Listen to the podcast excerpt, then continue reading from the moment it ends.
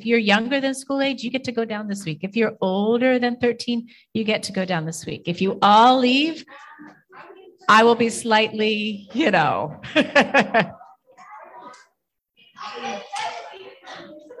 if you're a little person and you want to stay up, there's some activities and some snacks in there for you that'll give you something to do while your big people are listening. Okay, so our series began last week with the genealogy of Matthew, really exciting stuff, that long list of names, each name holding an individual story, each story enfolded into the wider story of God's redeeming work. And we made this paper chain uh, to symbolize that genealogy and that, that unfolding story. From generation to generation, the story has been unfolding through the birth of each new generation. We saw that in the genealogy. A woman gave birth to a child, many hands came around that child and raised that child. It's so ordinary, isn't it? And when we zoom in close, it's kind of hard to see how each generation might be propelling that story of love forward. But when we zoom out and we look at the generations and the generations that are all unfolded together in this story of divine love, it's encouraging. So today we are going to consider Mary's yes uh, to the angel to birth the Christ child, uh, despite this fear that she might have known. And the same questions that Ruth asked the kids are questions that I'm going to give you a chance to talk about with each other. So I'd like you to be thinking about a time in your life when you said yes to something that felt uncomfortable or a little bit scary and what gave you the courage to say yes. Okay, so be thinking about that. Before we move into the story, however, I would like to do just a bit of an exercise to ground you in your own body, your own unfolding story, to help you be present to this moment. So I invite you to just kind of get a little comfortable in your chair. Maybe you want to close your eyes. Maybe you want to just have like a soft gaze where you're not really focusing on anything. And that you um, just take a couple deep breaths at your own pace.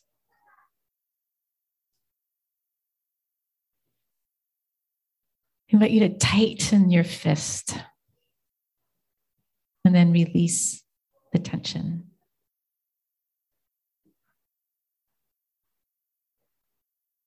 Now tighten your shoulders up, scrunch up, constrict, and then release that tension. Kind of roll your head slowly as you're able to loosen up your neck. And then just notice, just pay attention to any other place in your body that might be feeling a little tired or constricted, a place where your worry likes to take up space. And now take a deep breath and imagine that, that breath going to that constricted place that holds your worry, that holds your fear.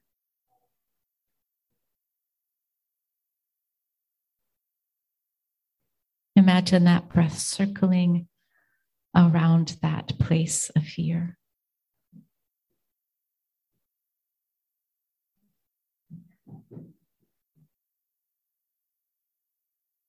Imagine that breath whispering to your body, be not afraid.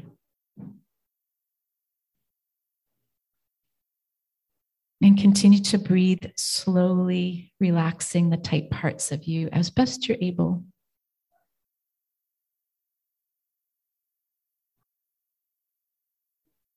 And now I just invite you to open your hands. Just, just open your fingers up and release for this moment, whatever worry you're holding, opening yourself to the mystery and the miracle of Emmanuel, God with us. Take one more deep breath.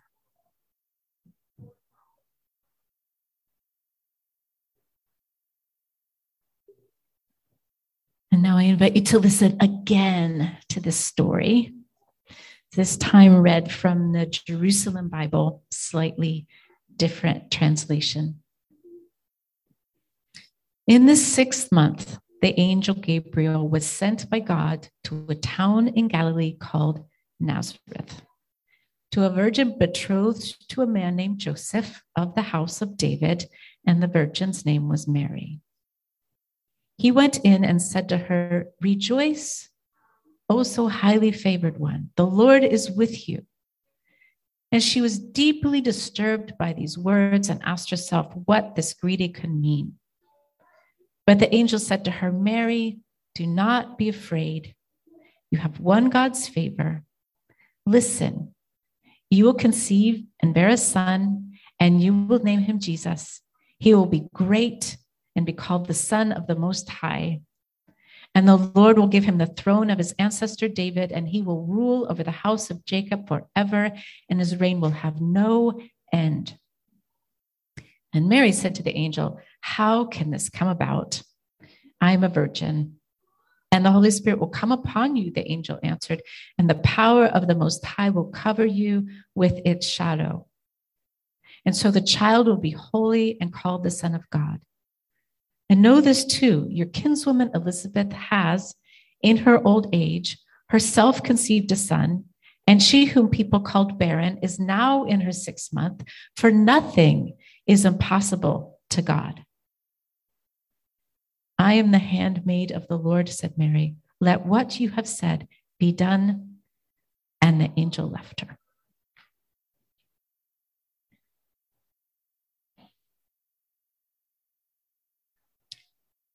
That there's a Greek word buried in there. Not sure if I can pronounce it correctly. Craig, I hear you're on Skype. Wish you're here. I think it's diatarakte. It's translated perplexed, could also mean disturbed, agitated, deeply troubled. That was Mary's first response to the movement of God in that room.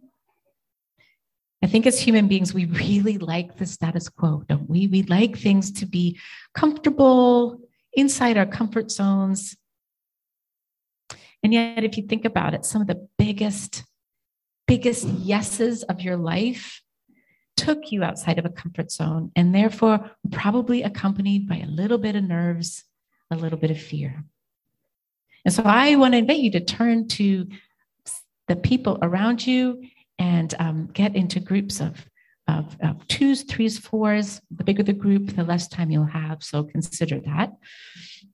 And just um, talk about this. Like, have you had this experience that maybe you didn't have an angel come and say, "Would you like to bear the Messiah?" But you know, what have when have you known a time when a yes, which you maybe sensed would be good, was also scary? You might even be bold and stand up and talk to somebody who's not your spouse. What do you think?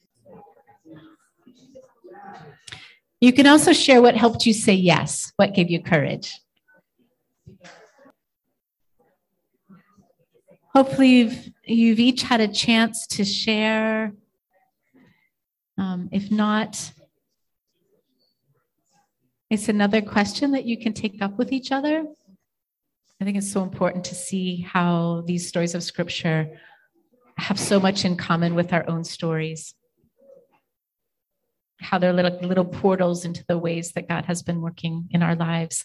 I remember being 29 years old and finished my ordination requirements for the Presbyterian Church USA. I was living in Philadelphia and just got this call out of the blue inviting me to come and apply for a job as a pastor of an international church in the Philippines. And I remember just my heart just sunk. I'm like, oh no, this feels like God, and this is really scary. I said yes. And then I called them back and I said no. Those of you who know me know that's a little bit of a pattern in my life. Yes, no, yes, no. And then he said, Well, and when I said no, he's like, Anne, why don't you think about it? Call me back in an hour, make sure that's what you really want. And I went out on this dark, cold October evening and just walked around and cried around my neighborhood. I just didn't want to leave my family. I just didn't want to. I'd been in the Philippines. I knew what it was like. I knew what would be required of me. But at the same time, I felt that pull, right? That invitation. And I remember coming to this place where I realized, um, oh my, you know, it's hard to say yes, but I don't think I can say no. Like I just sense this, you know, something's there waiting for me to discover and explore and grow. Like if God's drawing me into it, to say no to that, that's a that's a hard thing. Like, what would I be missing? And, and I don't know what my life would have been like if I'd stayed in Philadelphia, but I know I wouldn't be here. I know I wouldn't have celebrated my daughter's 24th birthday this week. I know I wouldn't be married to Craig. I wouldn't be living in a community on a farm. Wouldn't have had this beautiful opportunity of living four years on the prairies, being a chaplain. Wouldn't have lived in England for 10 years. Like so much of who I became came from that one night of walking around the block and getting up the courage to say yes. But Mary's yes to bearing Jesus was also saying yes to the really complicated nature of loving. There's this book, I remember reading at about that time um, called A Severe Mercy. Has anybody read that book? It's by this um, man, Sheldon Van Vanauken. And he wrote this line, which I held in my little heart in my 20s. So if he wanted the heights of joy, he must have it, it, if he could find it, great love. But in the books again, great joy through love always seemed to go hand in hand with frightful pain. Still, he thought, looking out across the meadow, still the joy would be worth the pain if indeed they went together. If there was a choice, and he suspected there was, a choice between, on the one hand, the heights and the depths, and on the other, some sort of safe, cautious middle way. He, for one, here and now, chose the heights and the depths. And I wonder if that's what Mary was thinking too when she faced this moment. There was a safe, cautious middle way, right? Turning away from the angel and continuing the life allotted to her by her society, this betrothal to Joseph. Or there was this strange way this heights and depths of saying yes to something as absurdly beautiful as bearing the Messiah, the Christ child. And let us acknowledge that it was saying yes to both joy and sorrow, both the sweetness of Jesus's little little hand curled around her thumb as a baby and the outright terror of watching those same hands stretched out, taut and bloody pinned to wood joy and sorrow sharp as swords, Tolkien said. I see this in my own life. The decisions I've made to say yes to the movement of God have also brought about some of the deepest sorrows.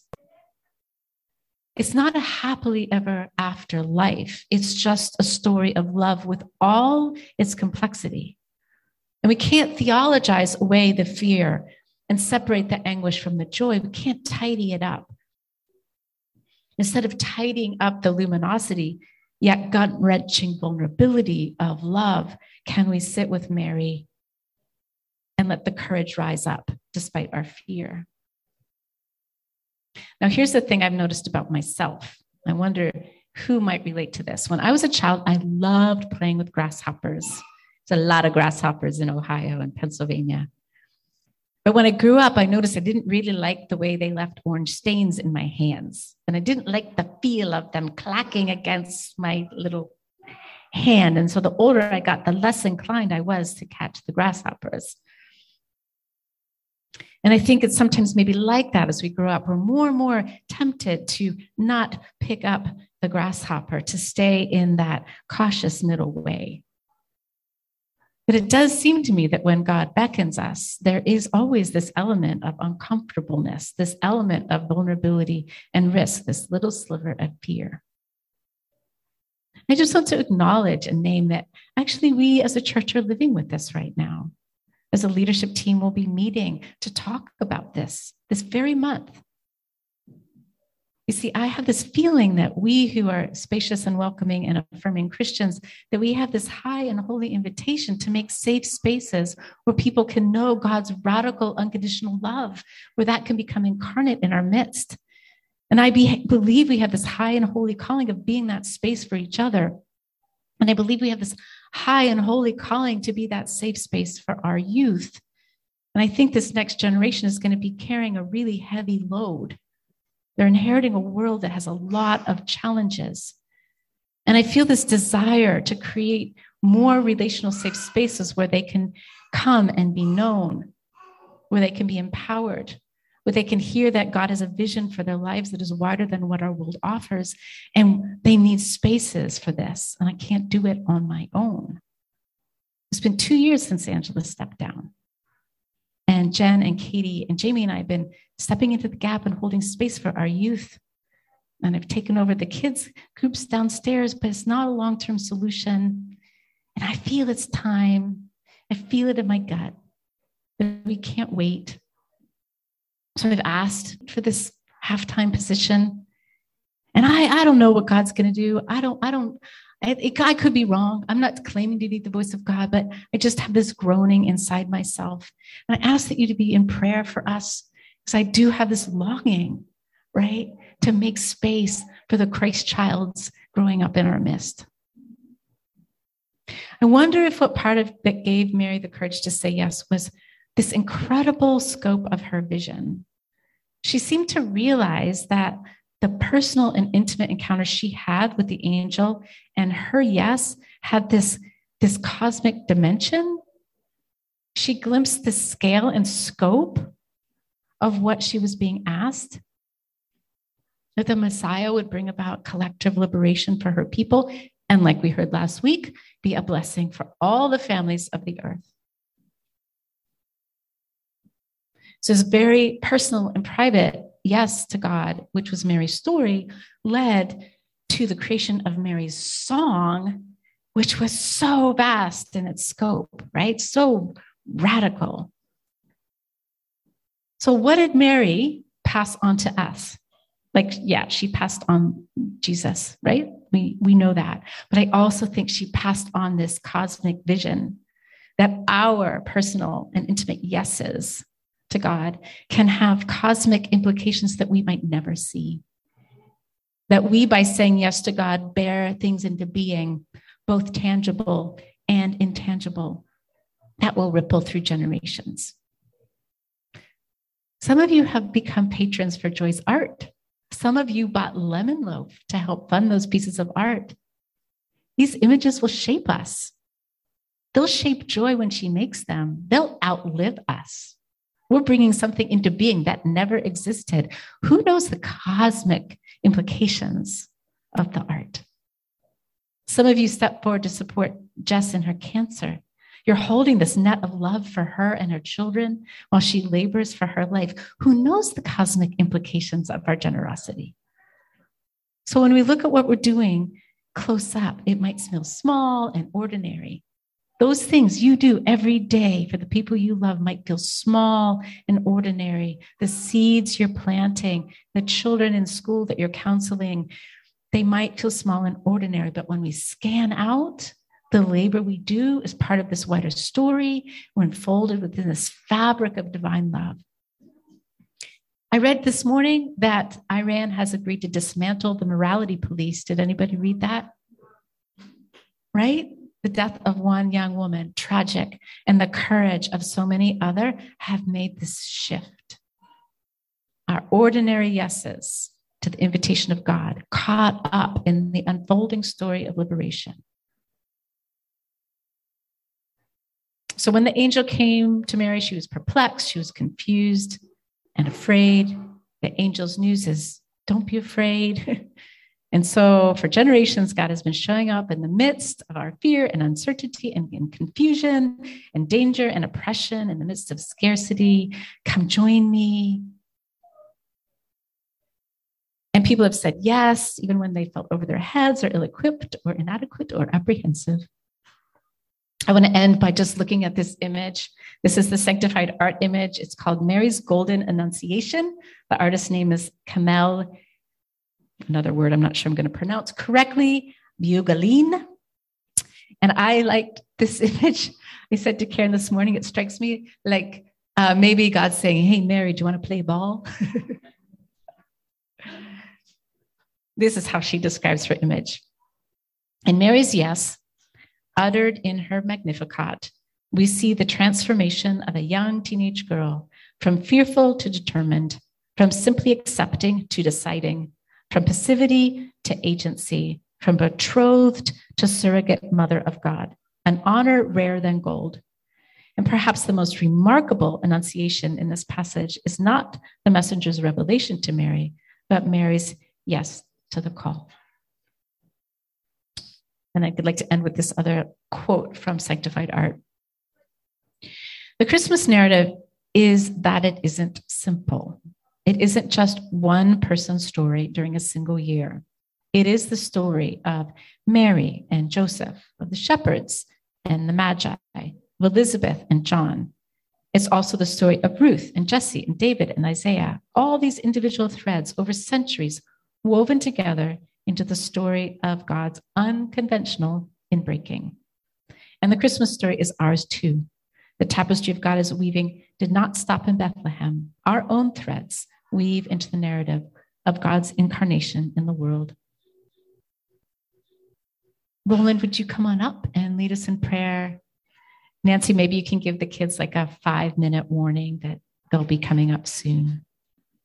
But maybe to maybe Scott can come and listen for the prayer to be over and then go get them finally. But sometimes they need that warning.